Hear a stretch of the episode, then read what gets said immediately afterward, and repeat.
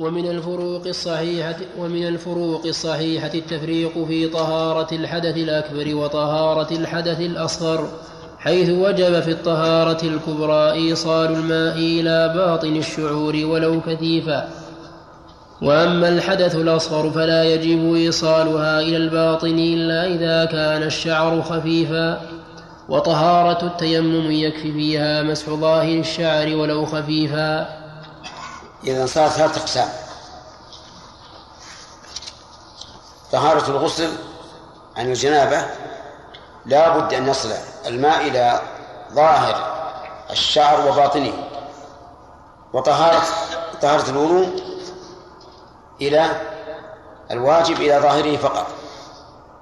وطهارة التيمم لا يجب إيصال إيصال نعم.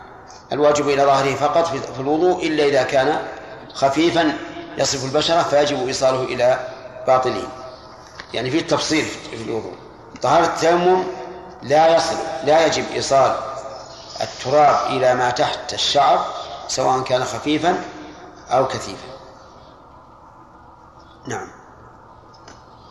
ومن الفروق الصحيحة الفرق بين السجود على حائل من أعضاء السجود ف من أعضاء السجود فلا يجزئ أو على أو على حائل مما يتصل بالإنسان فيكره إلا لعذر وبحائل منفصل فلا بأس به. فلو وضع الإنسان جبهته على كفيه وهو ساجد لم يجزئ. ولو وضع جبهته على غترته يكره إلا لحاجة. ولو وضع منديلا أو خمرة فإنه لا بأس لأنه منفصل. نعم. فصل. ومن الفروق الصحيحة الفرق بين أجزاء الحيوان الطاهر إذا مات بغير تذكية شرعية وأنها ثلا وأنها ثلاثة أقسام. قسم طاهر قسم طاهر على كل حال وهو الشعر والصوف والوبر والريش. لأنها منفصلات لا لا لا فضلات لا فضلات فيها ولا ولا يحلها ولا يحلها الموت. وقسم لا. ولا يح ولا يحلها. يحلها. عندكم يحلها؟ لا ما شكلت. مشكولة؟ لا.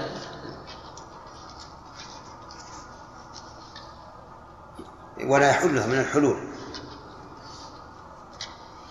ولا يحلها الموت وقسم نجس على كل وقسم نجس على كل حال محرم وهو اللحوم والشحوم وما يتبعها من أعصاب وعروق وغيرها وكذلك العظام لأنها لأنها يحلها الموت لأنه يحلها الموت وتكون هاك وتكون هذه الأجزاء بعد الموت خبيثة وقسم نجس وقسم نجس يطهره الدباغ وهو الجلد كما ثبتت به النصوص. ولأن الدباغ يزيل ما فيه من الخبث كما قسم الشارع الحيوانات بالنسبة إلى الحل قول المؤلف في أول فرق بين أجزاء الحيوان الطاهر مرادها الطاهر المذكر. أما الذي لا يذكى كالحمار مثلا أو الهرة فلا تدخل في هذا. نعم.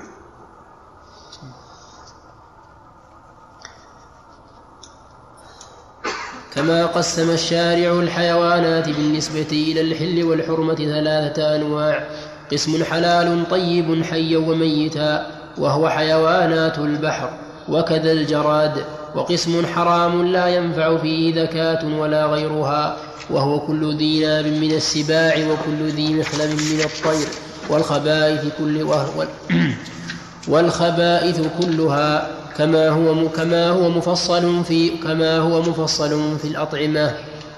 وقسم وقسم يحل بشرط التذكية الشرعية وهو الأنعام الثمانية وأكثر الحيوانات البرية والطيور. والله أعلم. الأنعام الثمانية مذكورة في سورة النعم ثمانية أزواج وذكرها الله عز وجل. نعم. ومن الفروق الصحيحة الفرق بين الذبائح بين الذبائح بين الذبائح الهدايا والفدا والأضاحي ونحوها من ذبائح القرب أنها نوعان. نوع له الأكل منها والصدقة والهدية وهو الأضاحي الواجبة والمستحبة والعقيقة والهدي الذي هو دم نسك كدم المتعة والقران والهدي المستحب. فهذا كله يأكل منه ويتصدق ويهدي. النوع الثاني تجب الصدقة به تجب الصدقة به كله كل تجب الصدقة به كله وهو ما وجب لترك واجب من واجبات الحج والعمرة أو لفعل محظور لأنه دم حلال بمنزلة الكفارة.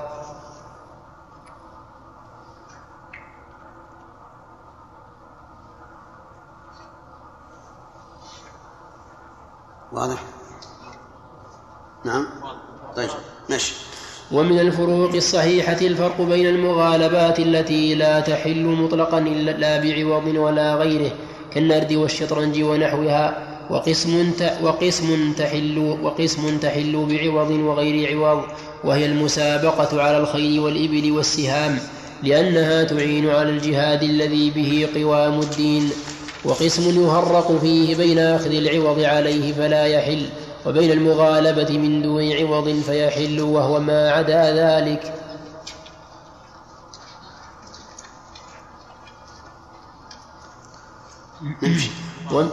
واضح. ومن الفروق الصحيحة الفرق بين ما تثبت فيه الشفعة من المشتركات.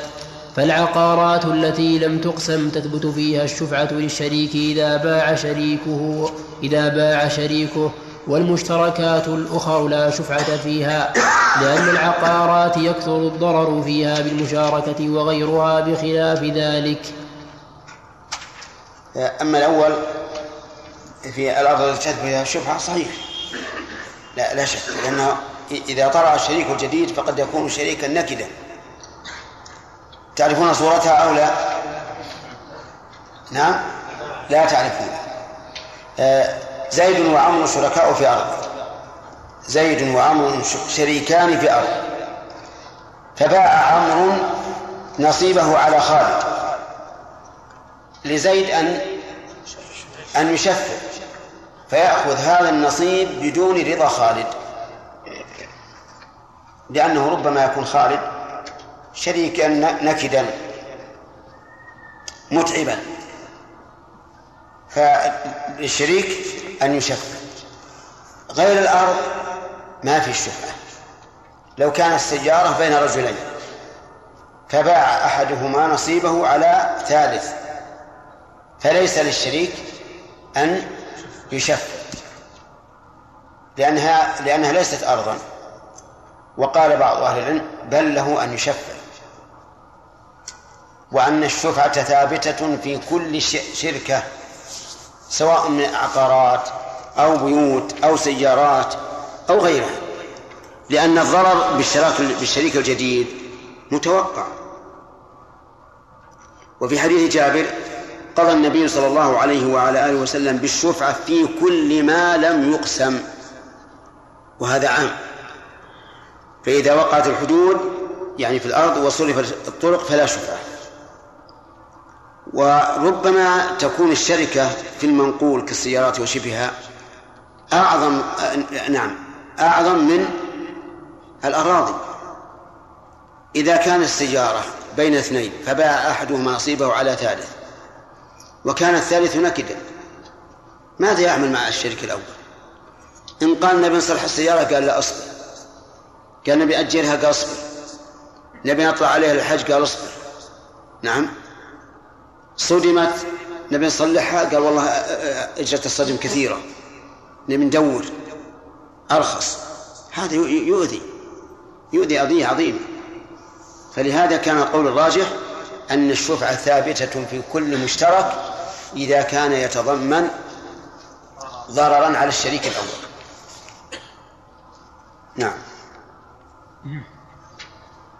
ومن الفروق الصحيحة بين ما لا تصح فيه الوكالة كحقوق الله المتعين على العبد فعلها بنفسه كالصلاة والطهارة ونحوها وحق الآدمي الذي يتعين فعله على صاحبه كالشهادة كالشهادة والقسم بين الزوجات ونحو ذلك وبين ما تصح فيه الوكالة وهو ما عدا ذلك من العقود والفسوخ والحقوق المالية ونحوها. هذا صحيح. أشياء ما تصح فيها الوكالة لو قال الإنسان أوكلك تصلي عنك يصح؟ ما يصح. وهناك أشياء يصح. لو وكله أن يحج عنه وهو غير قادر على الحج بنفسه صح. كذلك بالنسبة لحقوق الآدميين القسم بين الزوجات نعم يمكن التوكيل فيه؟ لا يمكن. الاعتاق أن يوكل شخصا يعتق عبيده أو بعضهم؟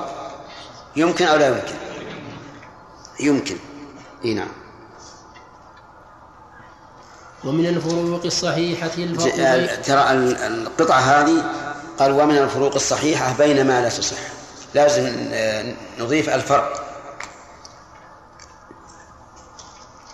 الفرق بين ما لا ومن الفروق الصحيحة الفرق بين ما لا تصح الوكالة فيه وما تصح. بس الفرق الحقوها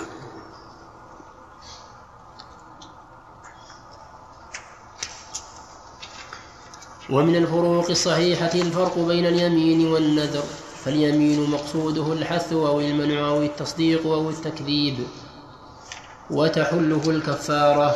والنذر إلزام العبد نفسه لله طاع لله طاعته مطلقا مطلقا. طاعة طاعة. التنكير.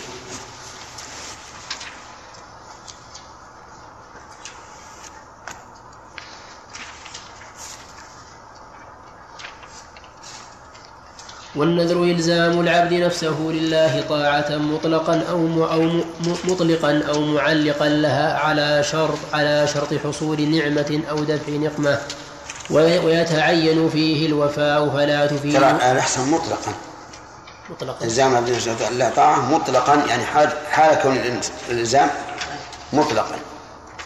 والنذر إلزام العبد نفسه لله طاعة مطلقا أو معلقا لها على شرط أو معلقا لها على شرط حصول نعمة أو دفع نقمة ويتعين فيها ألو... ويتعين فيه الوفاء فلا تفيد فيه الكفارة وهو نذر التبرر.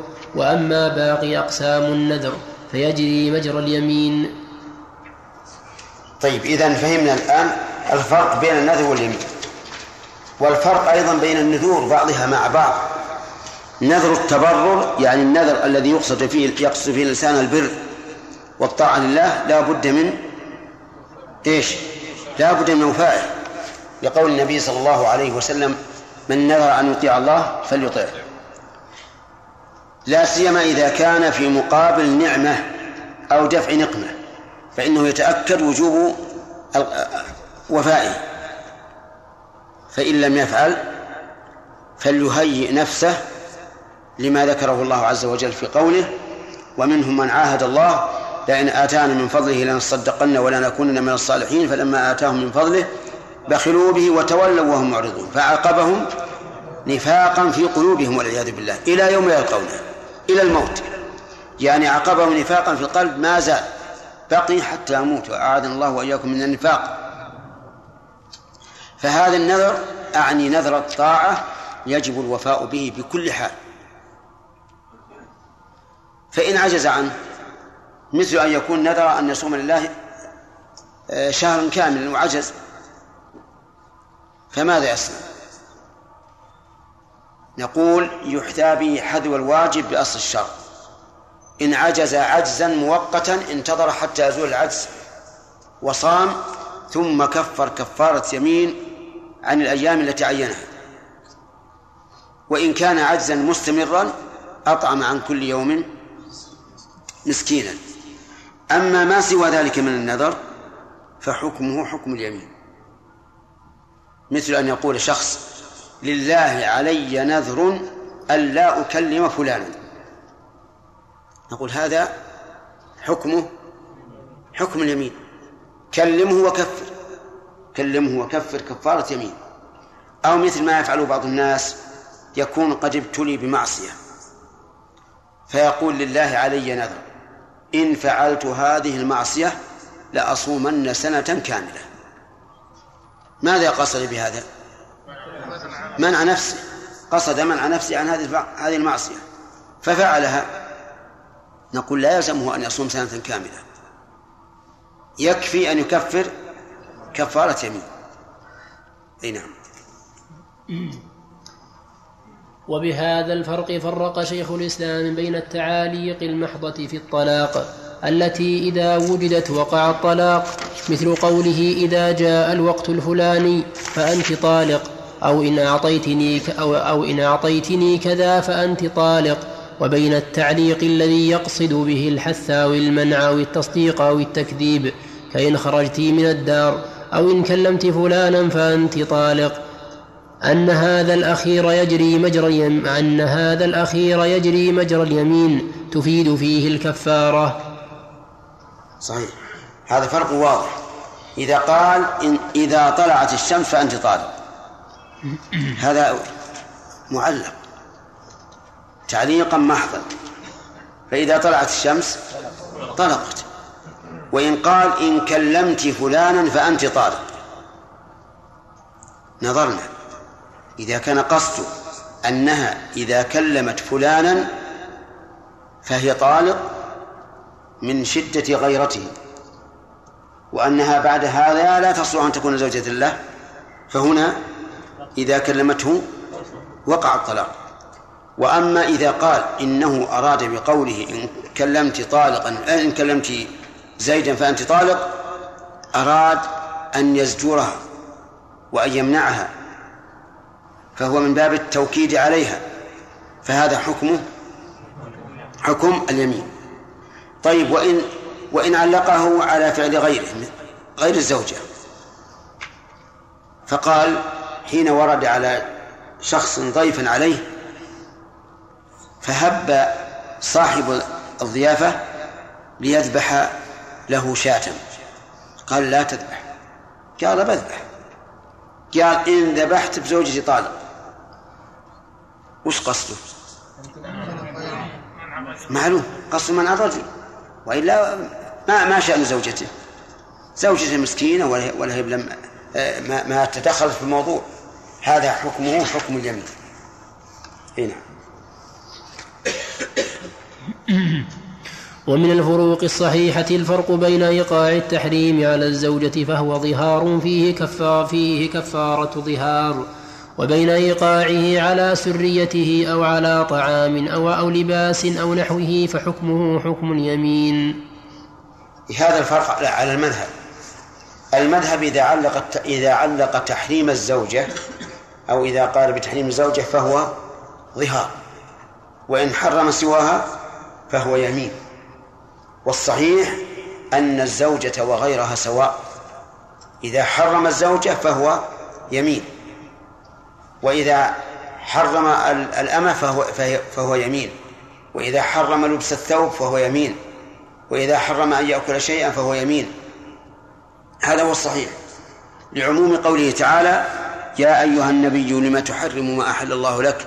تبتغي مرضات أزواجك والله غفور رحيم. قد فرض الله لكم تحلة أيمانكم والله مولاكم. فجعل الله تعالى تحريم ما أحل الله جعله يمينا. ولم يستثن شيئا. وفرق بين أن يقول لزوجته أنت علي كظهر أمي أو أنت علي حرام. بينهما فرق واضح. لأن الأول أنت علي كظهر أمي. شبه زوجته وهي أحل شيء له بمن؟ بأمه وهي أشد شيئا تحريما عليه. فبينهما فرق عظيم. وذكرنا في درس الفقه في الصباح أنه إذا قصد الخبر قلنا له إيش؟ قلنا له إيش؟ كذبت. إذا قال زوجتي حرام علي. يقصد الخبر. قلنا كذبت. الزوجة حلال. ولهذا روي عن ابن عباس رضي الله عنهما أنه إذا قال لزوجته أنت علي حرام فليس بشيء. يعني أنه ليه؟ أنه, أنه وإن قال لا لا, لا تحرم عليه. وإذا قال أنت علي حرام يعني وطأك وهي حائل ماذا نقول؟ ماذا ماذا نقول له؟ صدقت. صدقت ما في إشكال. وإذا قال أنت علي حرام يقول لزوجته يريد الإنشاء أنها حرام عليه. فهذه على المذهب ظهار وعلى القول الراجح يمين. نعم. ومن الفروق الصحيحة الثابت ومن الفروق الصحيحة الثابتة بالنص. المهم الآن الفرق بين إيقاع التحريم على الزوجة وغيره. الصحيح أنه إيش؟ أنه لا فرق. أنه لا فرق. نعم. ومن الفروق الصحيحة الثابتة بالنص. الفرق بين لغو اليمين التي لا إثم فيها ولا كفارة.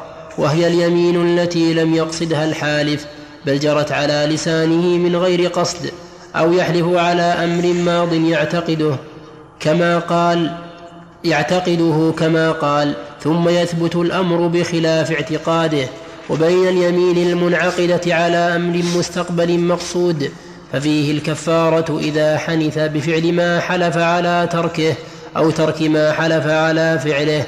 كما فرق النص بين الأمر بالحنث في اليمين إذا كان الحنث خيرا وبين الأمر بحفظ اليمين إذا لم يكن الحنث خيرا. هذه أيضا من الفروق بين اللغو وبين ما يجي على لسانه بلا قصد. اللغو هو الذي يجي على لسانه بلا قصد.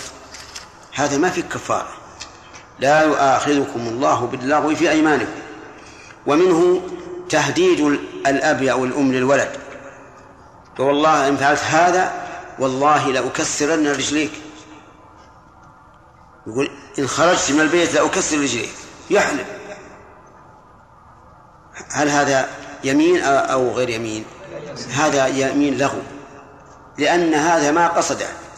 لو خرج مئة مرة ما كسر رجليه. لكن هذا لغو ما قصد وكذلك ما يجب في حال الكلام على لسانه بلا قصد.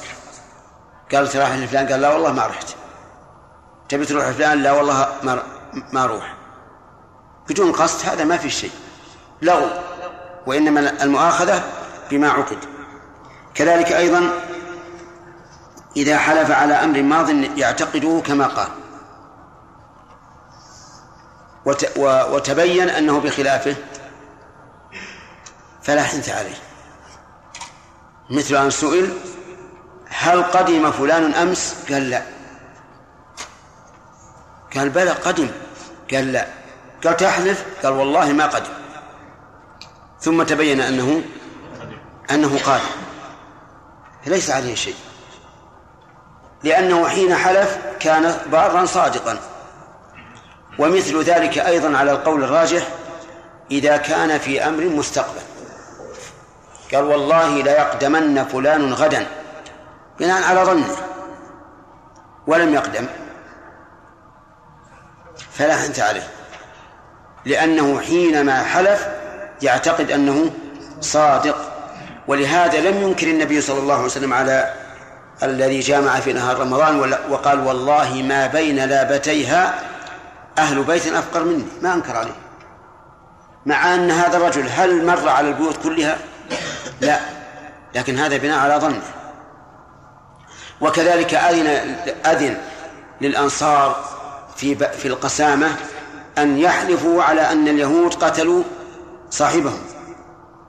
ومعلوم أنهم لم يشاهدوا لكنه أذن لهم أن يحلفوا على غلبة على غلبة الظن. فإذا من حلف على غالب ظنه في ماض أو مستقبل فتبين بخلافه إيش؟ فلا شيء عليه. وهذه قاعدة تنفع الإنسان. نعم. ومن الفروق الضعيفة تفريق طيب أيضا الحنث قال والله لا أكلم فلانا. وهجر المؤمن حرام. ثم ندم. ماذا نقول له؟ الأفضل أن يبقى ويحفظ اليمين أو أن يحنث. أن يحنث. الثاني هو هو الأولى. نقول كفر عن يمينك وكلم فلانا قال النبي صلى الله عليه وعلى آله وسلم إني والله إن شاء الله لا أحلف على يمين فأرى غيرها خيرا منها إلا كفرت عن يميني وأتيت الذي هو خير. نعم. ومن الفروق الضعيفة تفريق الفقهاء بين الحنث جاهلا أو ناسيا أنه يحنث في الطلاق والعتاق دون اليمين بالله والصواب فيها كلها أنه لا يحنث والصواب فيها كلها أنه لا يحنث وهو معذور بجهل أو نسيان. نعم. الصواب أنه إذا حنث في اليمين بجهل أو نسيان أو إكراه. فلا فلا شيء عليه. لكن تبقى اليمين محفوظة. تبقى محفوظة. مثال ذلك قال والله لا أكلم فلان والله لا ألبس هذا الثوب. والله لا ألبس هذا الثوب. ونسي فلبسه عليه كفارة؟ لا. لا. طيب وإذا ذكر؟ خلعه فورا. ولا شيء عليه. ولا يلبسه فيما بعد إلا إذا كفر. حلف لا يلبس هذا الثوب فجاء ولبسه يظنه غيره. ما الحكم؟ لا شيء عليه. لأنه جاهل. لكن ما تتبين له أنه الثوب الذي حلف عليه وجب عليه خلعه. مكرها. إنسان حلف أن لا يلبس هذا الثوب فأكره. على لبسه فلبسه. لا شيء عليه. ولكن إذا زال الإكراه وجب عليه خلعه. وهل من الإكراه أن يلزم عليه أبوه أو أمه ويقول يا يا ولدي البس هذا الثوب؟ قال ما ألبس. قال البس. قال ما ألبس. قال البس. كرر عليه. هل هذا إكراه؟ لا. لكن لو قال البس وإلا حبستك في هذا الحجرة. إكراه ولا غير إكراه؟ إكراه. أي نعم. طيب. حتى الطلاق. حتى الطلاق والعتق. يعذر فيهما بالجهل والنسيان. فلو قال لزوجته إن لبست هذا الثوب فأنت طالق. يقصد الطلاق. فنسيت ولبسته على المذهب تطلق والصحيح أنها لا تطلق لأنها ناسية. لو قال إن لبست هذا الثوب فأنت طالق. يريد الطلاق. فجاءت دخلت البيت فلبسته تظنه غيره. إذا لبسته جاهلة ولا ولا عالمة؟ جاهلة. هل تطلق؟ لا لأنها جاهلة. فالصواب أن الحنث بطلاق أو عتق أو يمين إذا وقع عن جهل أو نسيان أو إكراه فإنه لا حنث فيه. لكن متى زال العذر؟ ثبت الحكم. يعني معناه بقي اليمين وبقي الطلاق وبقي, وبقي العتق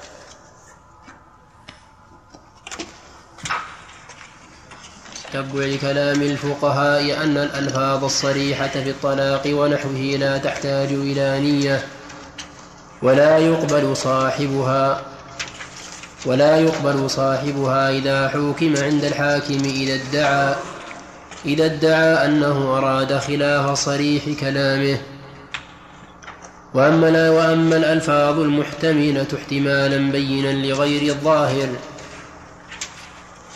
المحتملة وأما الألفاظ المحتملة احتمالا بينا لغير بينا لغير الظاهر. منها يقبل صاحبها فيقبل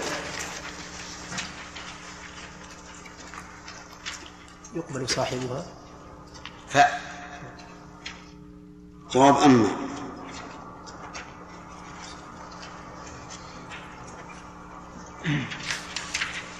فيقبل صاحبها. ها؟ فيقبل صاحبها. نعم.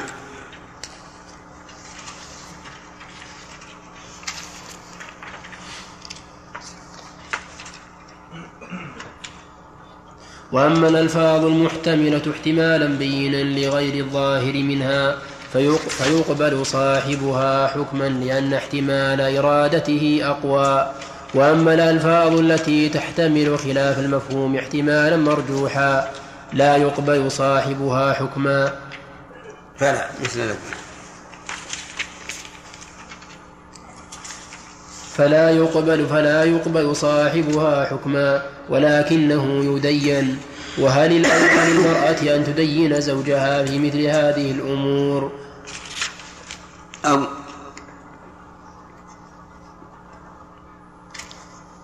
أو ترفعه.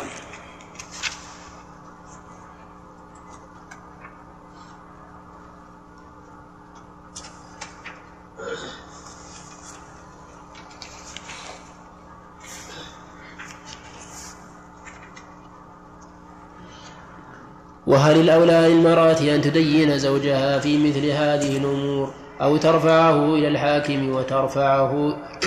نعم. أن تدين زوجها في مثل هذه في مثل هذه الأمور أو ترفعه إلى الحاكم. نعم. أو ترفعه إلى الحاكم. الأولى النظر إلى القرائن. فإن علمت صدقه أو غلب على ظنها صدقه وكلته إلى دينه. وكلته. وكلته. وكلته إلى دينه. لأن احتمال إرادته ما قال قوي. وإن غلب على ظنها كذبه رفعته إلى الحاكم. نعم.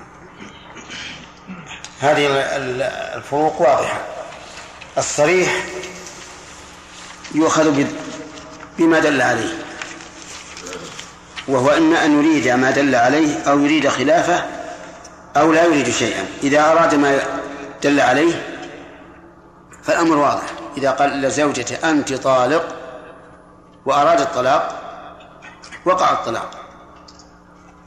وإن أراد وإن أراد خلاف ظاهره وقال أنت طالق يعني من رباط.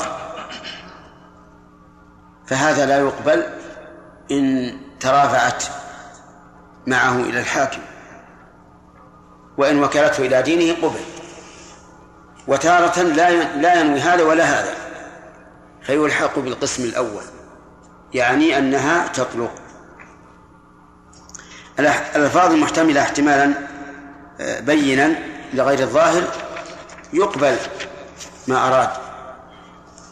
والألفاظ التي تحتمل خلاف المفهوم احتمالا مرجوحا لا يقبل لأنه خلاف الظاهر. ثم إذا قلنا بأنه يقبل حكما أو لا يقبل إما أن تعرف المرأة من الرجل الورع وأنه لا يكذب فهنا نقول لا يجوز أن ترافعه يجب أن ترافعه الحاكم يجب أن ترافعه الحاكم إذا علمت أنه متهاون ولا يبالي. وأما إذا علمت صدقه فيحرم عليها أن ترافعه. وإذا ترددت فالأولى أن لا ترافعه لأن الأصل بقاء النكاح. فإذا قال أنا قلت أنت طالق أي من رباط. فإن كان الرجل ورعا دينا نعلم أنه لا يكذب. فمرافعته حرام. وإن علم أن وإن علمنا من حاله أنه كاذب وأنه لا يبالي فمرافعته واجبة.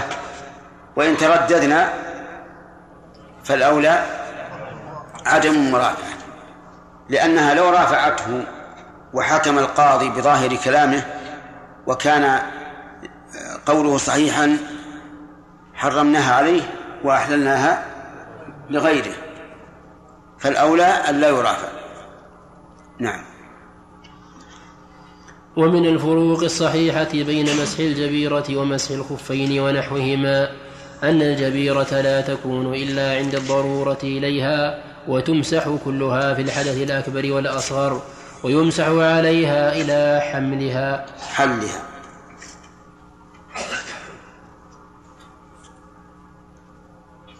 إلى حلها أو برء ما تحتها ولا يشترط لها تقدم الطهارة على الصحيح وأما مسح الخفين والعمامة والخمار فيجوز في الضرورة والسعة ولا بد فيه من تقدم الطهارة ويكون في الحدث الأصغر خاصة ومدته للمقيم يوم وليلة وللمسافر ثلاثة أيام بلياليها.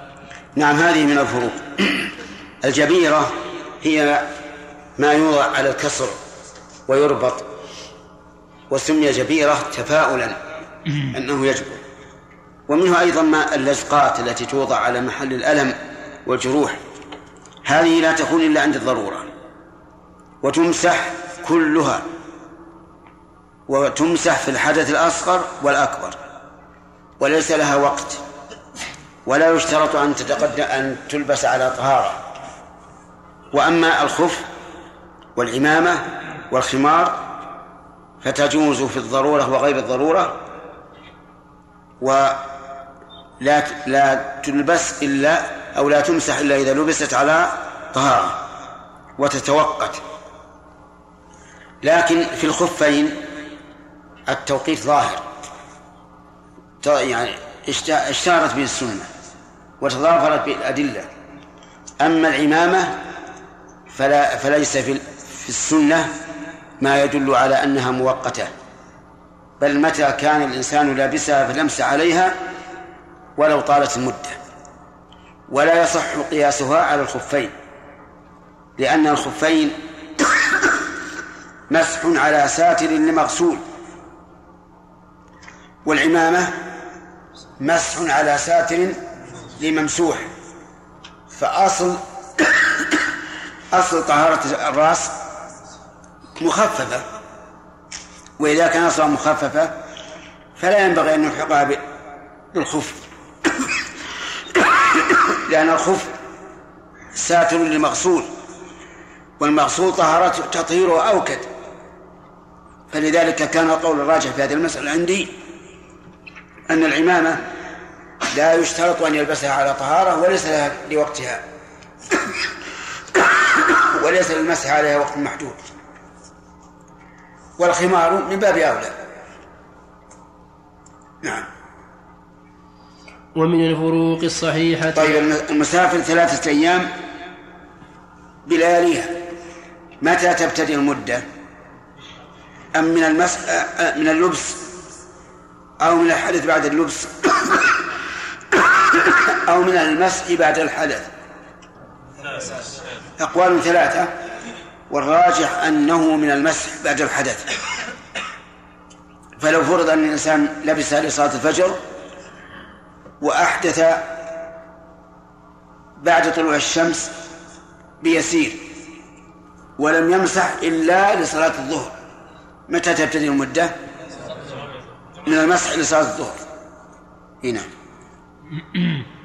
ومن الفروق الصحيحة أن طهارة الأحداث لا بد فيها من نية لأنها معنى من المعاني وطهارة النجاسة لا يشترط لها النية.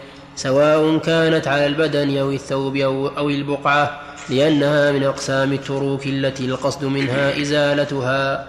نعم. هذا واضح. ومن الفروق الصحيحة الحدث لا بد فيه من نية. وقوله لأنها من لأنها من المعاني معنى من المعاني يعني ونزيد شيئا أوضح. لأنها من المأمور من الأمور المأمور بها.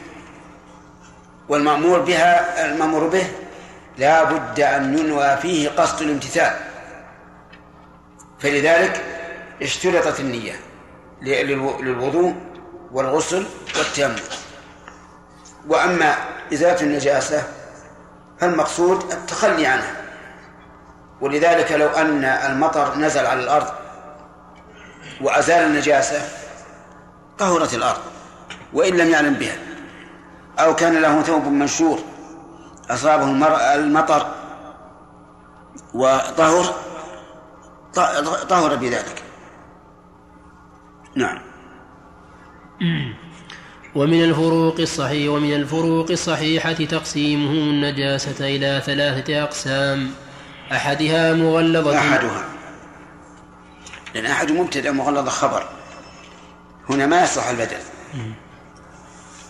أحدها مغلظة كنجاسة الكلب والخنزير التي لا بد فيها من سبع غسلات من سبع غسلات إحداها بتراب ونحوه. والثاني مخففة كنجاسة بول الغلام الذي لم يأكل أما الكلب فقد صحت به السنة. لا بد من سبع غسلات إحداها بالتراب. وأما الخنزير فلا دليل على ذلك. فنجاسة الخنزير كغيره. وأما قول بعضهم إنه أخبث من الكلب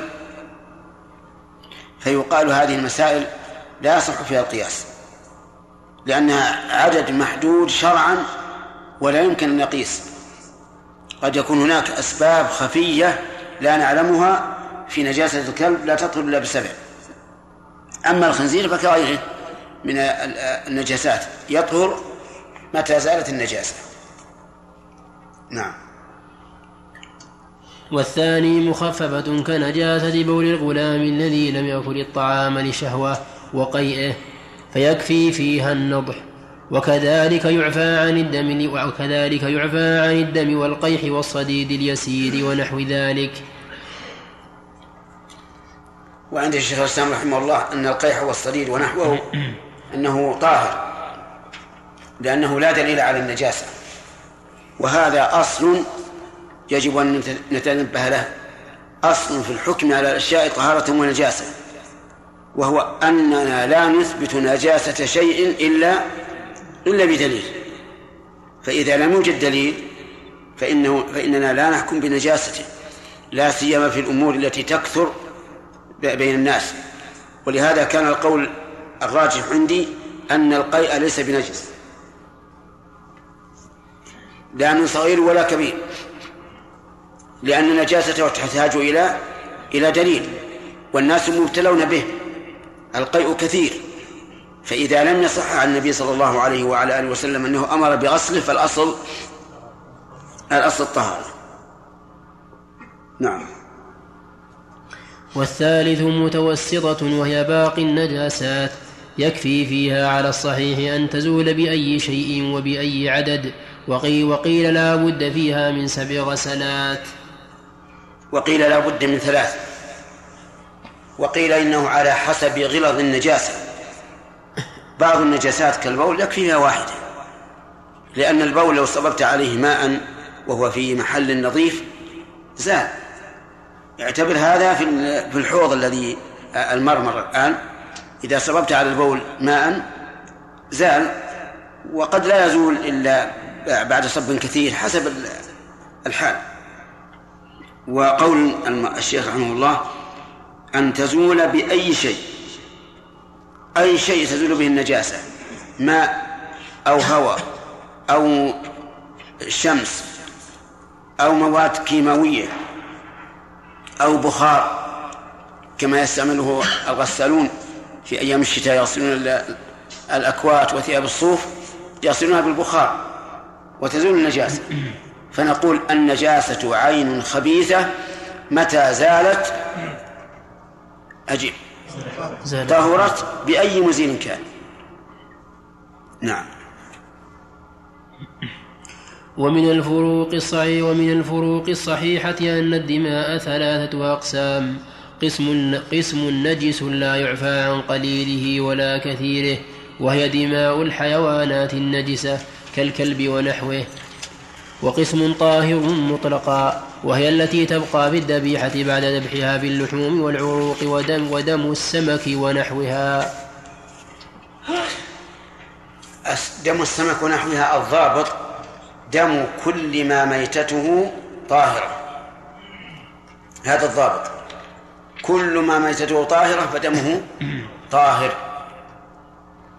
بناء على هذه القاعدة أن دم الآدمي طاهر.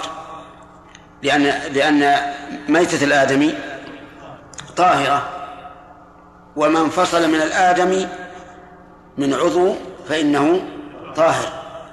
فالدم من باب أولى يعني لو أن رجلا قطعت يده فيده وما فيها من دم طاهرة.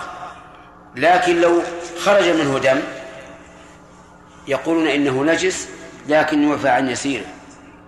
وفي النفس من هذا الشيء لأن الصحابة كانوا يجرحون في في مغازيهم ويخرج منهم الدم الكثير. ولم ينقل أن الرسول عليه الصلاة والسلام ألزمهم بأن يغسلوا هذه الدماء. والأصل الطهارة. فإن قال قائل أليست فاطمة رضي الله عنها حين جرح النبي صلى الله عليه وسلم في وجهه في أحد جعلت تغسله بالماء؟ فالجواب عن ذلك من وجهين. الوجه الأول أن مجرد الفعل لا يدل على على الوجوب. الثاني أن هذا من باب إزالة ما يشوه. لأن بقاء الدم على الوجه يشوه بلا شك وتشمئز منه النفس. ولهذا كان القول الراجح عندي أن الدماء أن دم الإنسان طاهر إلا ما خرج من سبيل. فما خرج من سبيل من القبل أو الدبر فإنه نجس ولا يرفع عن يسير لأن النبي صلى الله عليه وعلى آله وسلم أمر النساء إذا أصاب ثيابهن دم الحيض أن يغسلنه قليلا كان أو كثيرا. نعم. والثالث ما عدا ذلك فهو نجس يعفى عن اليسير منه وهو الذي لا يفحش في النفوس. طيب قوله ما عدا ذلك مكتوب عندي بالياء. الصواب الصواب الألف.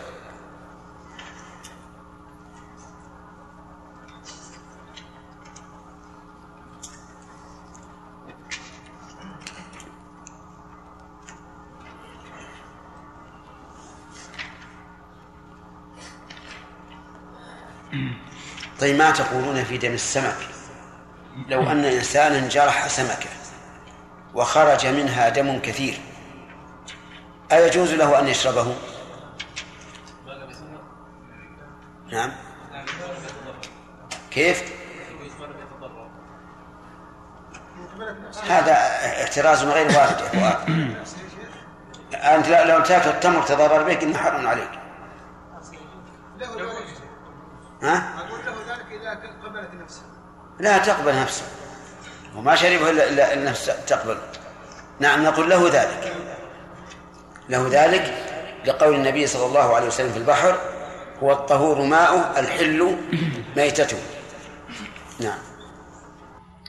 ومن الفروق الصحيحة صحة الحج والعمرة من الصبي الذي لم يميز دون بقية العبادات فلا بد فيها من التمييز. يستثنى من هذا الزكاة. الزكاة تجب على المميز وغير المميز والعاقل والمجنون وإذا دفعت في حال جنونه أو حال تمييزه قبل أن أو أو أو في دون التمييز أجزأت.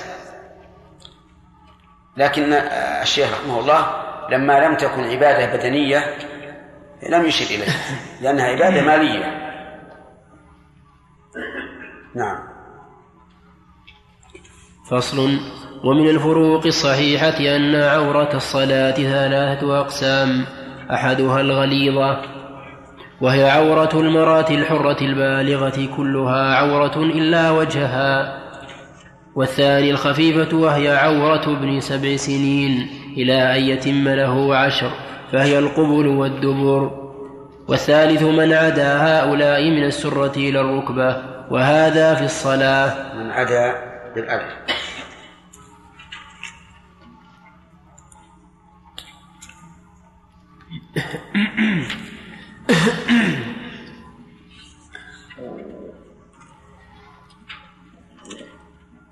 وأما العورة في باب النظر فالحرة البالغة طيب إذا كان هذا عورة فما الواجب؟ الواجب أن يستر بثوب صفيق يمنع بيان البشر فالخفيف الذي لا يمنع بيان البشرة لا يجزي ويشترط أيضا على المذهب أن يكون مباحا.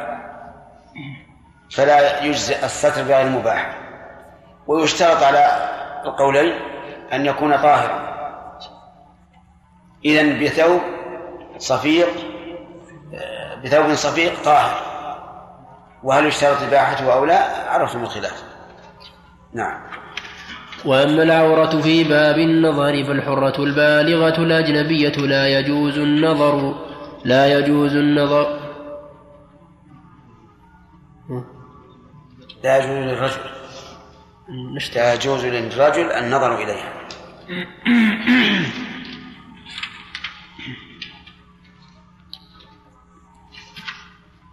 فالحرة البالغة الأجنبية لا يجوز للرجل النظر إليها إلى جميع بدنها من غير حاجة أو ضرورة.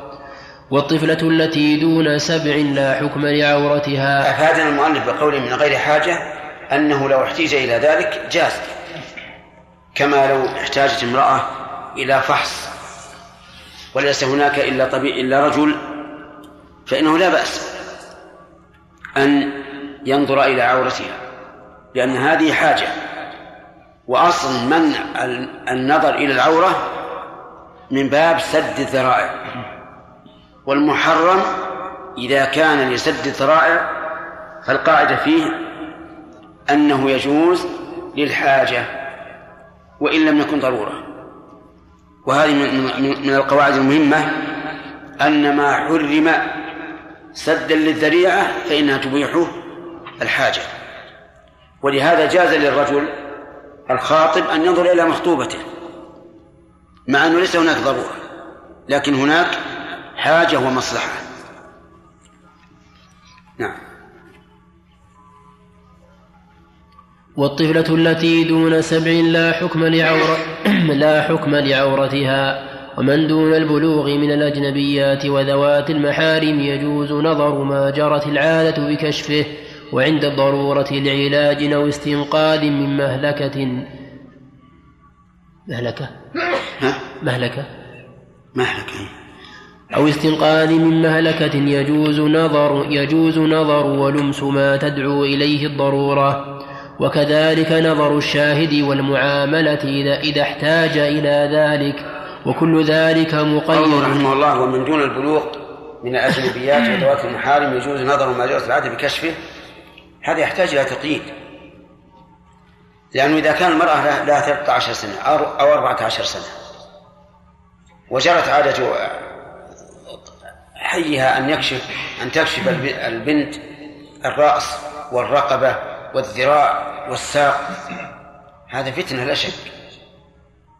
ولهذا يجب أن يقيد كلام الشيخ رحمه الله بما إذا لم يكن فتنة. ثم رد المسائل هذه إلى العادة فيه شيء من الخوف أن يتوسع الناس في ذلك ويقول هؤلاء القوم نحن عادتنا أن لا نستر الأشياء التي تثير الفتنة فالمرجع كله إلى شيء واحد وهو إيش؟ الفتنة متى كان في كشف شيء من البدن فتنة فالواجب ستره نعم. وكذلك نظر الشاهد والمعاملة إذا احتاج إلى ذلك وكل ذلك مقيد إذا كان وكذلك نظر الشاهد والمعامل.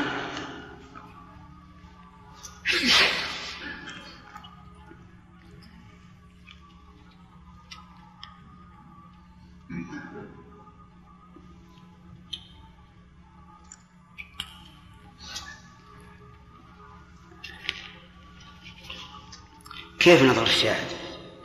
يعني لو قيل اشهد على هذه المرأة وقال لا أشهد إلا إذا رأيت وجهها يجوز أن يرى وجهها؟ نعم يجوز. حتى إذا احتيج إلى أداء الشهادة قال هاتوه انظر إليها هل هي هل هي المرأة التي شهدت عليها أو لا؟ المعامل أيضا إنسان جاءت امرأة تشتري منه حاجة وليس معها فلوس قالت أنا فلانة فلانة والله ما أعرف. افتش الوجه عشان أعرفك يقول الفقهاء أن هذا جائز. إن يجوز أن تكشف وجهها لمن تعامله ليعرفها بوجهها. لكن الشيخ رحمه الله قيد. يقول مقيد إذا كان لغير الشهوة. أما إذا كان للشهوة أو خيف ثوران الشهوة فإنه لا يجوز. نعم. ومن الفروق الصحيحة أن اللباس ثلاثة أقسام. قسم حلال على الذكور والإناث وهو الأصل في جميع أنواع الأكسية التي لم يرد منع من الشارع منها. وقسم حرام على الذكور والإناث مثل المغصوب والتشبه بالكفار وتشبه كل واحد من الرجال والنساء بالآخر. وقسم حرام على الذكور وفي أيضا يضاف إلى هذا ما فيه صور اللباس اللي فيه الصور حرام على الرجال والنساء.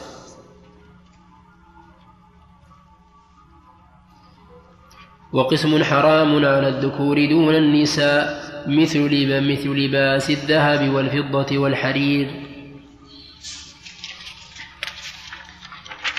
ومن الفروق الصحيحة أن الحركة بالصلاة على أربعة أنواع.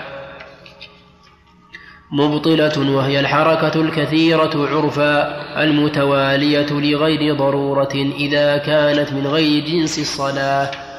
وحركة مكروهة وهي الحركة اليسيرة لغير حاجة. طيب وح... يقول الحركة ال... آه نعم مبطلة يعني وتكون حرام ولا غير حرام؟ حرام. تكون حرام حراما فيما يجب إتمامه من الصلاة كالفريضة. أما النافلة فإذا أبطلها فليس عليه إثم. ولكن قد يقال إنه إذا جعل يتحرك حركة كثيرة متوالية لغير ضرورة في النافلة إنه حرام لأن هذا كالمستهزئ بآيات الله. فنحن نقول اقطع اقطع النافلة لا بأس. لكن تصليها وتستمر في صلاتها وأنت تتحرك هذه الحركة الكثيرة المتوالية لغير ضرورة هذا لا يجوز لأنه نوع من اتخاذ آيات الله هزوا. نعم. وحركة مكروهة وهي الحركة اليسيرة لغير حاجة. وحركة مباحة وهي اليسيرة لحاجة والكثيرة للضرورة. وحركة مأمور بها كالتقدم والتأخر للصفوف في صلاة الخوف وكالحركة لتعديل الصف أو لتنبيه المصلي إلى جانبه. نعم. إلى جانبه. إلى إلى جانبه. أو لتنبيه المصلي إلى جانبه لما يلزمه أو يشرع له. يعني يكون واحد يصلي إلى جانبه أخل بشيء تنبهه. مثلا آه، أطال السجود بعد أن قام الإمام.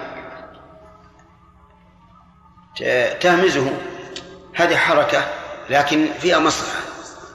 بقي عليه آه، شيء واحد لكن الظاهر أنه أدمجها.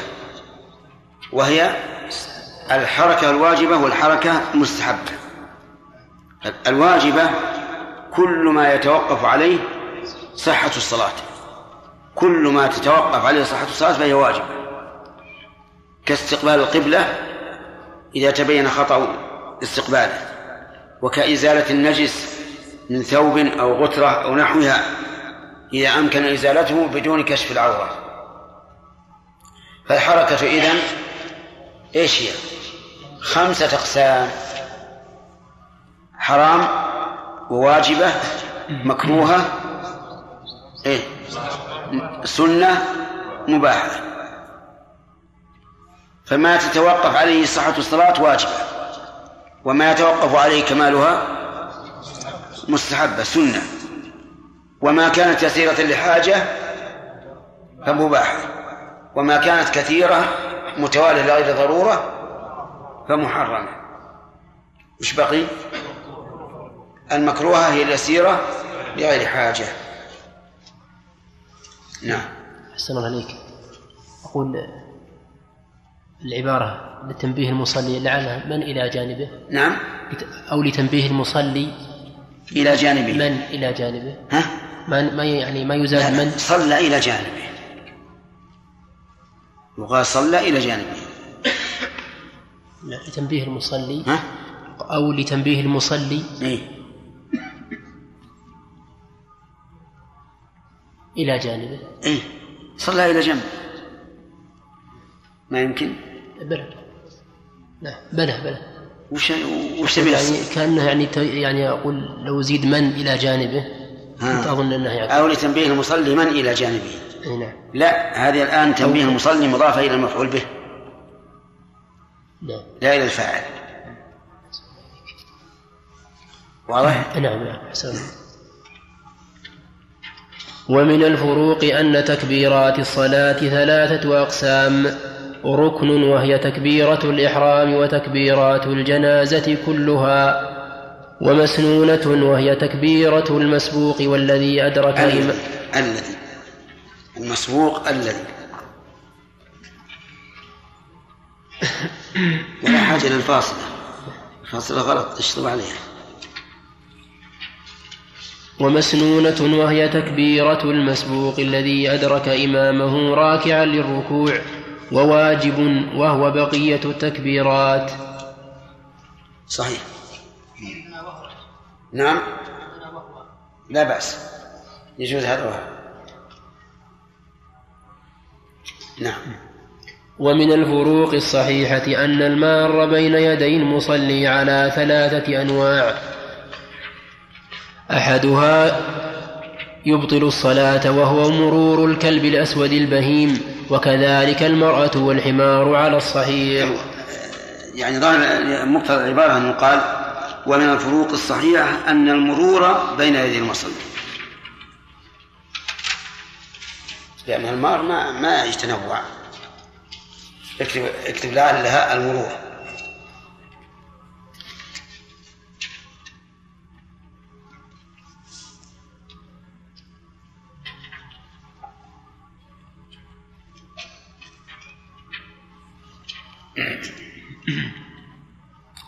ومن الفروق الصحيحة أن المرور بين يدي المصلي على ثلاثة أنواع.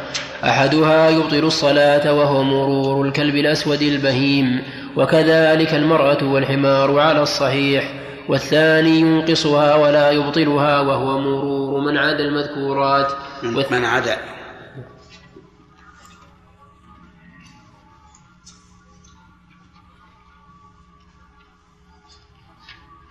والثالث لا بأس به وهو المرور بين يدي المصلي في المسجد الحرام عند زحمة الطائفين والمتعبدين.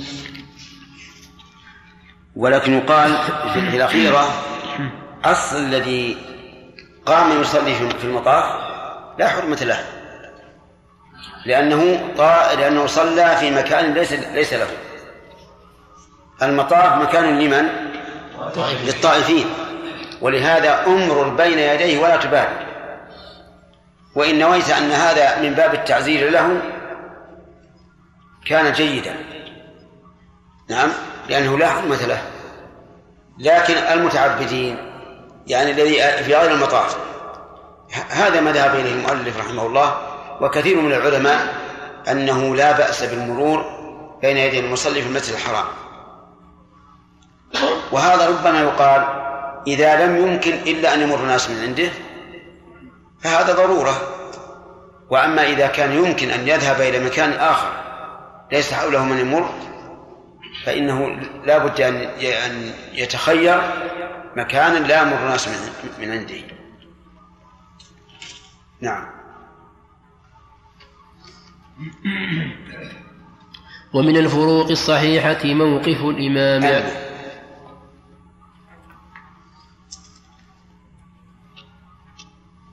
أن موقف المأموم على أربعة أقسام موقف واجب وهو وقوف الرجل الواحد يجب أن يكون عن يمين الإمام وموقف مستحب إذا كانوا اثنين فأكثر فالأفضل خلف الإمام ويجوز عن يمينه أو عن جانبيه. وموقف مباح وهو وقوف المرأة مع الرجل وموقف ممنوع وهو وقوف الرجل الواحد وهو وقوف الرجل الواحد خلفه أو خلف الصف مع القدرة على المصافة قول رحمه الله موقف مباح وهو موقف المرأة مع الرجل مش يشترط فيه أن يكون محرما لها أو زوجا. أما الأجنبية فلا. فلو أن رجلا دخل المسجد في في ليالي رمضان للتهجد ولم يجد في المسجد إلا امرأة. وقام يصلي. هل نقول إنه يجوز للمرأة في هذه المسألة أن تتقدم وتقف إلى جنب الرجل؟ لا لا يجوز.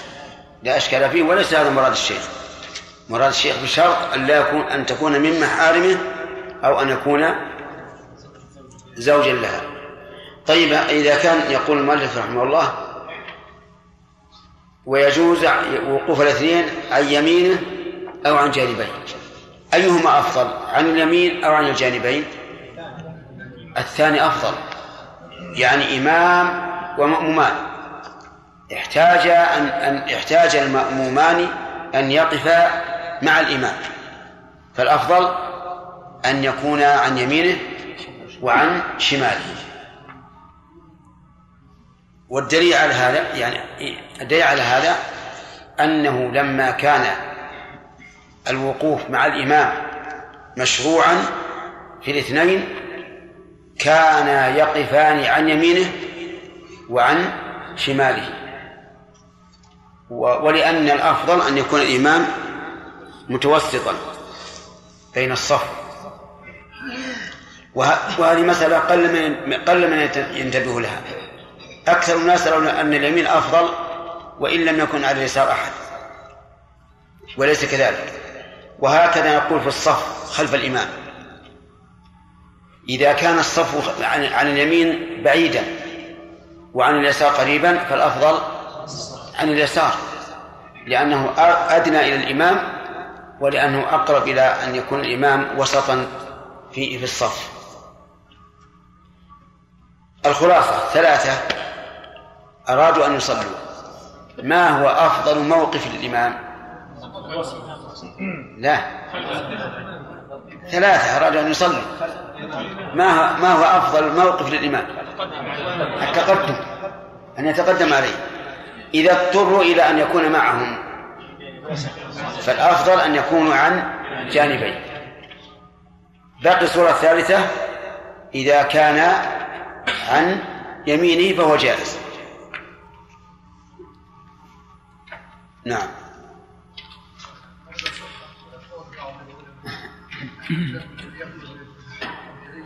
إيش؟ الدم الذي يخرج من الفتحات الطبيعية من من؟ الدم. إيه؟ الذي يخرج من الفتحات الطبيعية غير الخمر الدبر نعم. نجس نعم.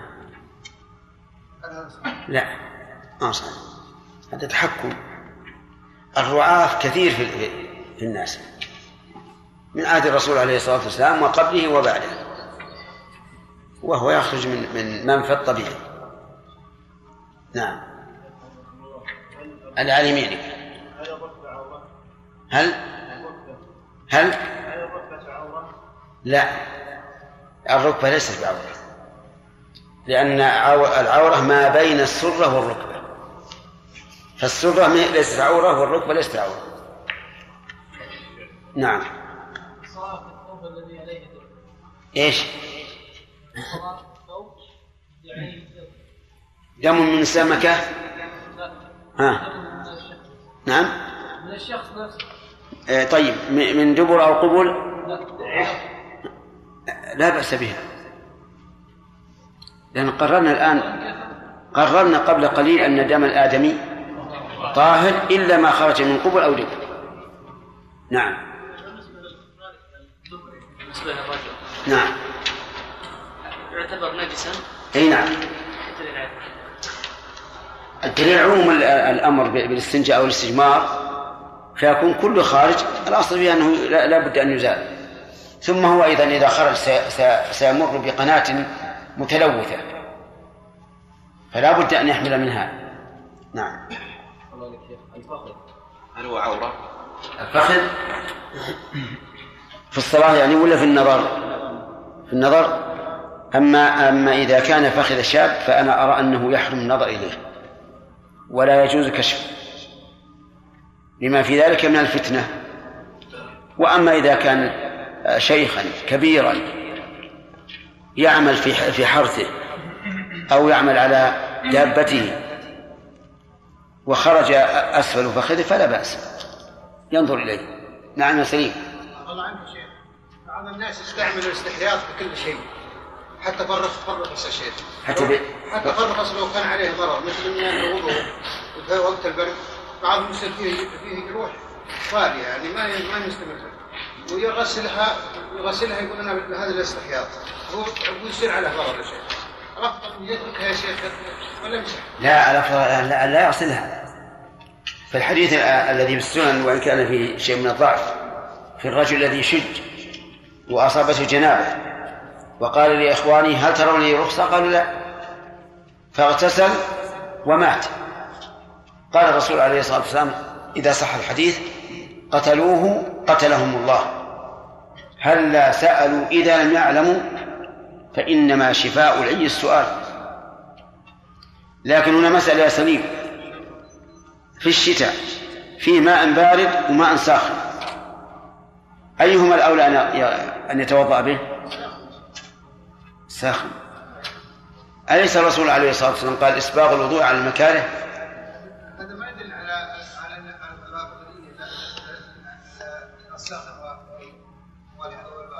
ها؟ يعني إذا كان لا بد من من استعمال من استعمال الماء الذي يكرهه الإنسان فهو يؤجر عليه. لكن أن يختار لنفسه الأشد فهذا خطأ. نعم. الضابط في الفرق بين ما حرم لذاته وما حرم للذريعة. نعم. يعلم هذا بالتتبع ما في ضابط. ما في ضابط. نعم. ليس مقرر إيش؟ قلنا لا موقف المرأة مع الرجل والرسول صلى الله عليه وسلم في حديث أنس قام جدة مليكة خلفه نعم. إحنا استثنينا المحارم وش بس نتكلم عن المباح ما هو عن الأفضل الأفضل للمرأة أن تكون خلف الرجل ولو كان زوجها أو أباها أو أمها لكن نتكلم عن إيش؟ عن المباح واضح؟ ها؟ كيف؟ إيش؟ لا ما قلنا يحرم قلنا يحرم. تسمعون نقول يحرم؟ لا. لا إيه طيب. نعم. هل يجوز الشيخ مشاهدة الآن بس لك الآن ترح طيب. نعم. هل يجوز مشاهدة كرة القدم إذا كان يلبس ارفع يدك إذا تسأل هل يجوز؟ مشاهدة كرة القدم إذا كان يلبس سراويل هل يجوز؟ مشاهدة كرة القدم إذا كان يلبس سراويل قصيرة هات الهاتف. معك جوال ولا لا؟ ارفع صوتك جزاك الله خير هل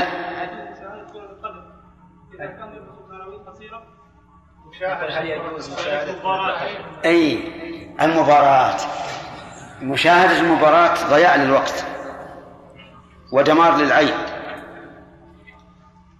وخطر على الإنسان لأنه لو نجح أحد اللاعبين الذي قد يكون من غير المسلمين تعلق القلب به واحترمه وعظمه.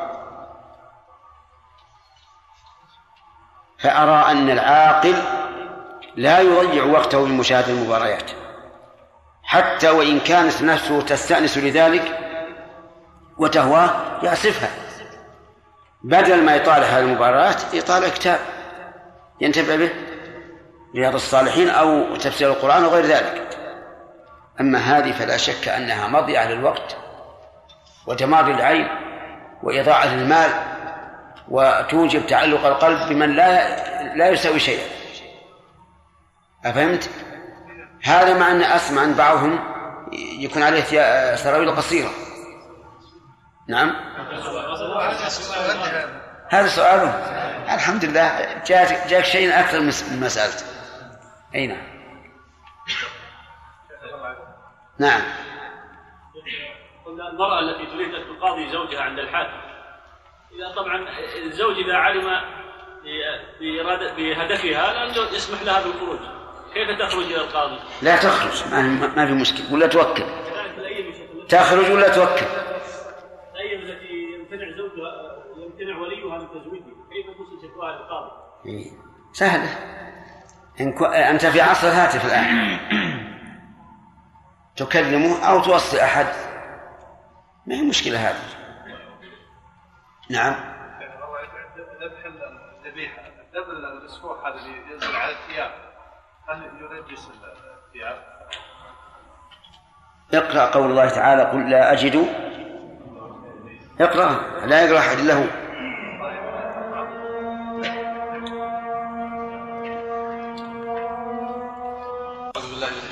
الرجيم. قل لا أجد فيما أوحي إلي محرما على طاعم يطعمه إلا أن يكون ميتة أو دم مسفوحا أو لحم خنزير فإنه نعم.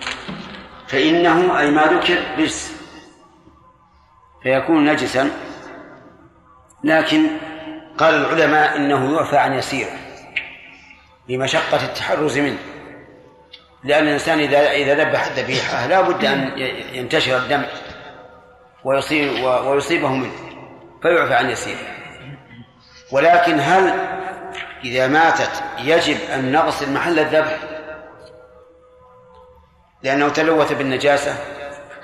أو هذا يعفى عنه كان سليم يشير؟ ماذا تقول؟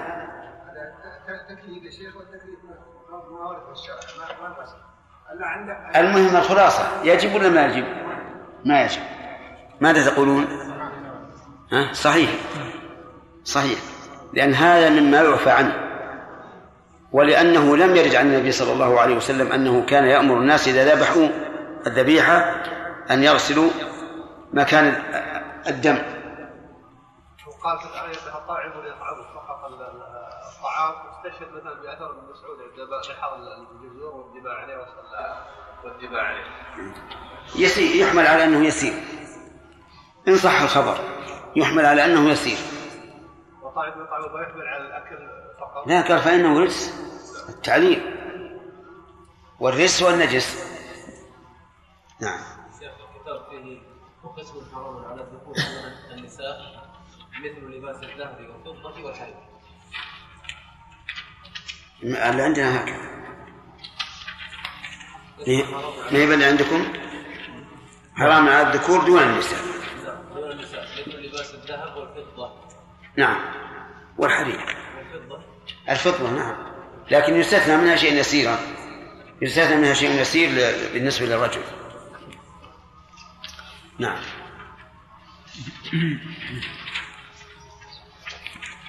فصل. ومن الفروق الصحيحة تفريق الشارع بين إيجاب الزكاة في الإبل والبقر والغنم دون بقية الحيوانات إذا لم تتخذ للتجارة وكذلك التفريق بين ما تجب فيه الزكاة من الحبوب والثمار المكيلة المدخرة إذا بلغت نصابها الشرعي دون بقية الخضر والفواكه ونحوها. هذا الضابط ال- المكيل المدخر. فيما يخرج من الثمار والزروع. أنها تجب الزكاة في المكيل المدخر دون غيره. نعم. وكذلك التفريق في الأمتعة والأواني ونحوها المتخذة للقنية فلا زكاة فيها والمتخذة للتجارة فيها الزكاة. اتخذتي؟ نعم. والمتخذة للتجارة ففيها الزكاة. ومن الفروق الصحيحة أن العقارات كالبيوت والدكاكين كال- كالبيوت والعقا أن العقارات كالبيوت والدكاكين ون- ونحوها على ثلاثة أقسام. قسم لا زكاة فيه أصلا وهو الذي يحتاجه للسكنى والانتفاع بنفسه.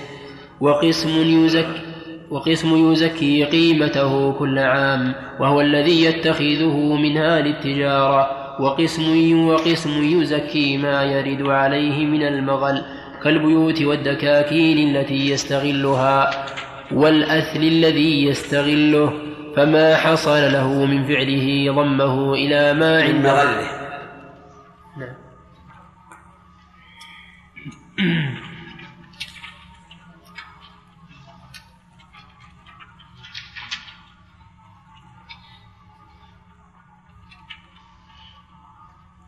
فما حصل له من مغله ضمه إلى ما عنده من المال وزكاه ولا يلزمه أن يزكي قيمة العقار الذي لم يتخذه عروضا. هذا واضح ما يحتاج تعليق واضح؟ طيب. مش ومن الفروق الصحيحة الفرق بين الديون التي على الأملياء فيها الزكاة والتي على المع... نعم. نعم.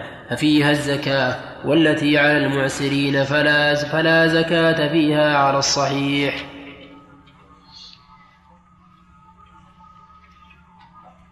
ومن الفروق الصحيحة أن من أي أن من يعطى من الزكاة إن كان لحاجته فلا بد أن يكون فقيرا. وإن كان للحاجة إليه كالمؤلف وفي سبيل الله فيعطى كذلك ولو فيعطى كذلك ولو غنيا.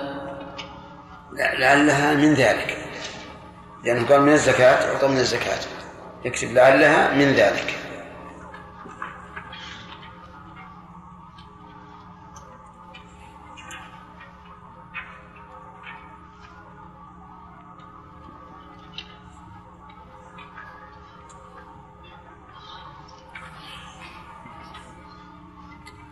وإن كان للحاجة إليه كالمؤلف وفي سبيل الله فيعطى من ذا فيعطى من ذلك ولو كان غنيا. قول كالمؤلف وكذلك أيضا العاملون عليها.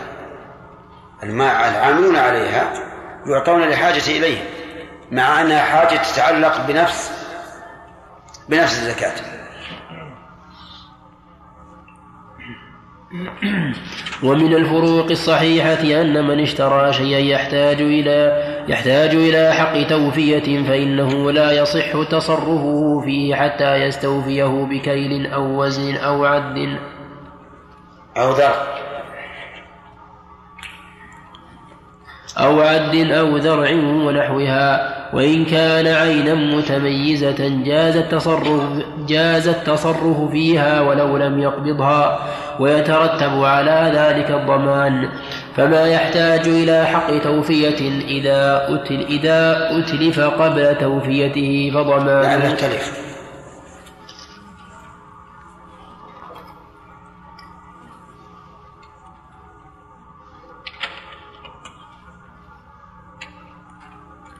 فما يحتاج إلى حق توفية إذا تلف قبل توفيته فضمانه على البائع وكذلك جوائح الثمار وما سوى ذلك فعلى المشتري.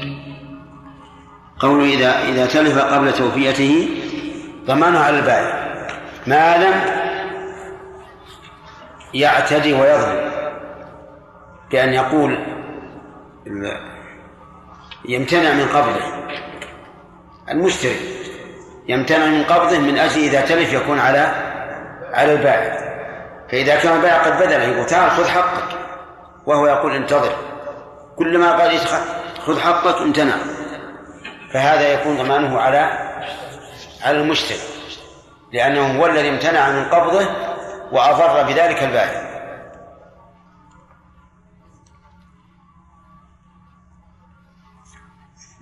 جوائح الثمار على من؟ عقيل. ها. على البائع طيب. ما لم ما لم يعتد المشتري أو يفرط فإن اعتدى بأن كان يجنيها وهو لا يعرف الجنة. ثم فسدت الثمرة فضمانها على المشتري. أو أخر جدها بعد أوان جدها حتى جاءت الأمطار وأفسدتها فضمنها على من؟ على المشتري نعم. ومن الفروق الصحيحة الفرق بين الأملاك التي لم يتعلق بها حق للغير فلا يجبر على تعميرها وبين ما تعلق بها حق الغير فيجبر على مجاراة شريكه على التعمير اللازم.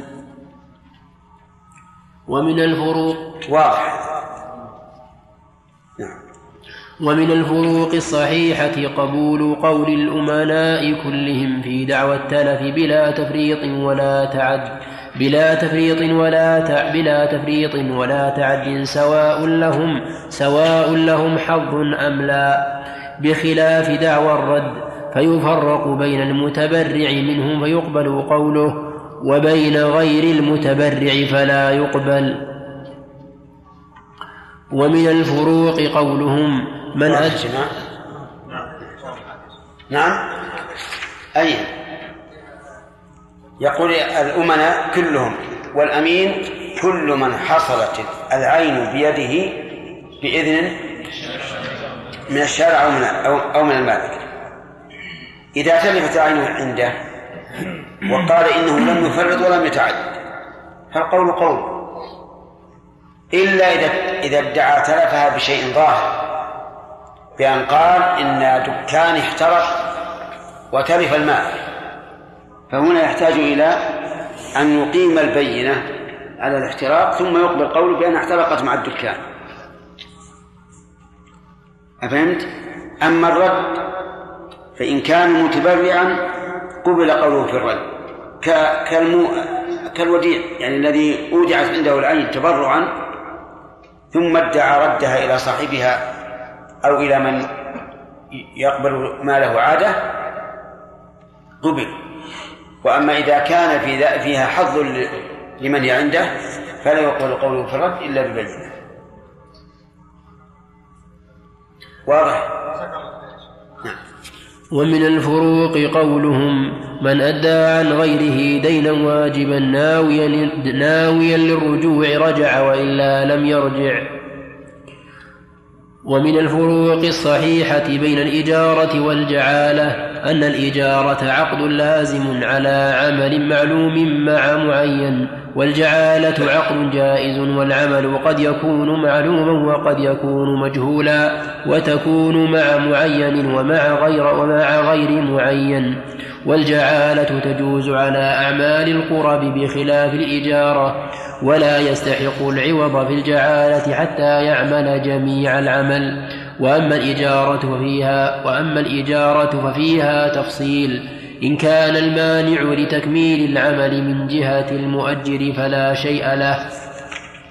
وإن كان من جهة المستأجر فعليه كل الأجرة. وإن كان بغير ذلك وجب من الأجرة بقدر ما استوفى.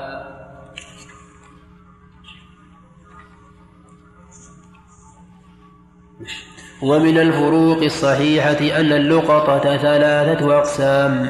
قسم لا يجوز التقاطه مطلقا كالذي يمتنع من صغار السباع كالإبل ونحوها. وقسم يجوز التقاطه ويملك بلا تعريب وهو ما لا تتبعه همة وأساط الناس. والقسم الثالث قسم والقسم الثالث بقية الأموال. فيجب على ملتقطه أن يعرفه حولا كاملا فإذا لم يعرف دخل في ملكه. نعم اللقطة ما لا يجوز التقاطه مطلقا. كالذي يمتنع من صغار السباع كالإبل ونحوها.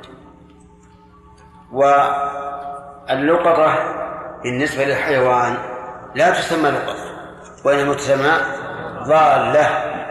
لكن تسامح في التعبير عن الضالة باللقطة وحكى لي بعض بعض الإخوة من من الطلبة قال عندنا البعير لا تمتنع من من, السباع.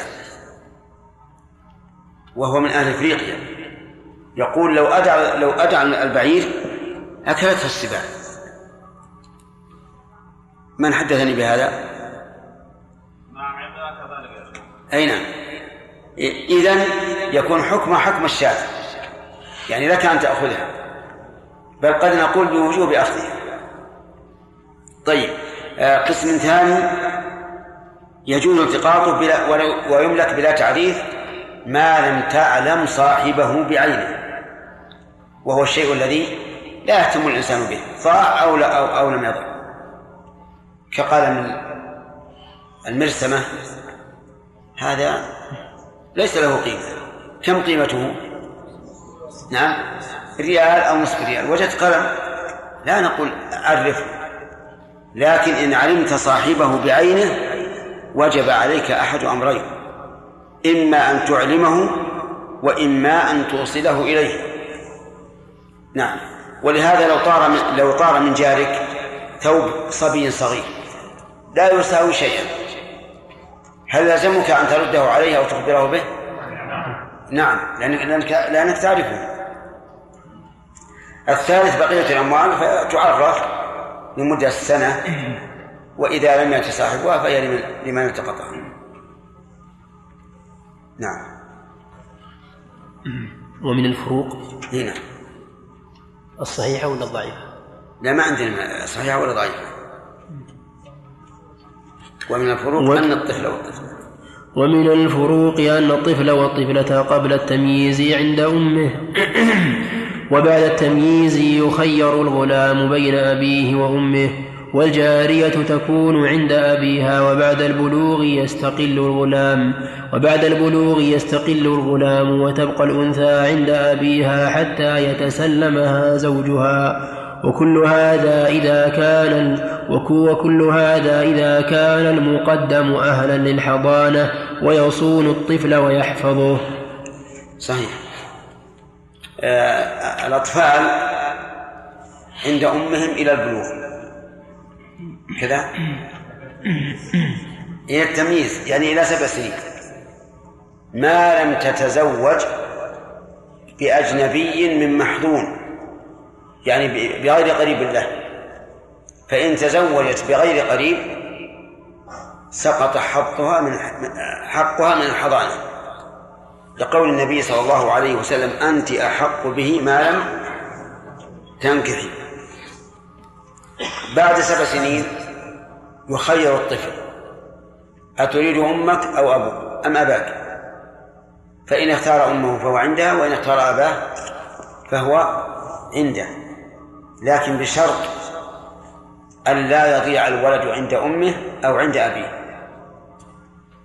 البنت بعد سبع سنين لا تخير تكون عند أبيها لأنه أحفظ لها من أمها.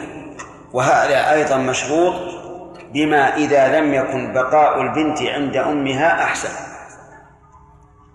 فإن كان بقاء البنت عند أمها أحسن تربيها وتعلمها الخياطة وغير الخياطة. وإذا أخذها أبوها أبقاها عند زوجته. التي أبغض ما عندها أم هذه البنت. فماذا هل تحسن إليها أو لا؟ الغالب تسيء إليها.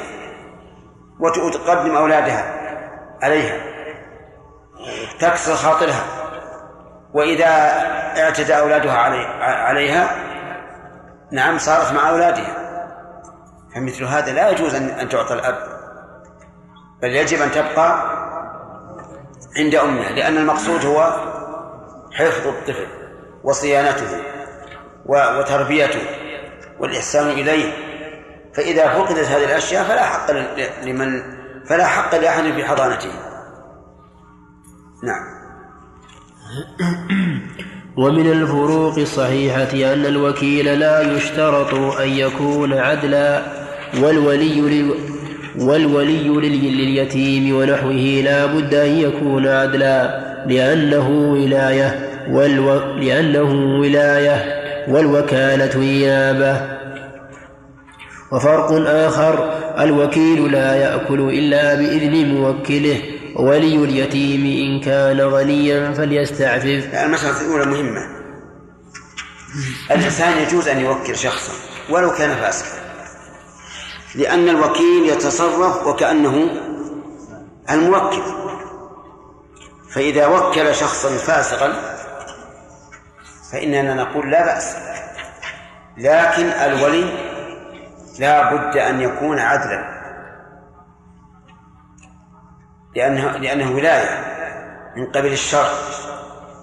واليتيم لولا أنه خاضع للشرع لقال لا أحد يتولى علي ولا على مالي فالفرق بينهما ظاهر. لكن إذا علم الموكل أن الوكيل لا يتحاشى عن المحرمات. بمعنى يتعامل بالربا يتعامل بالأشياء الممنوعة فحينئذ لا يجوز أن يوكله. نعم. شيخ بارك الله فيكم حدثكم آدم.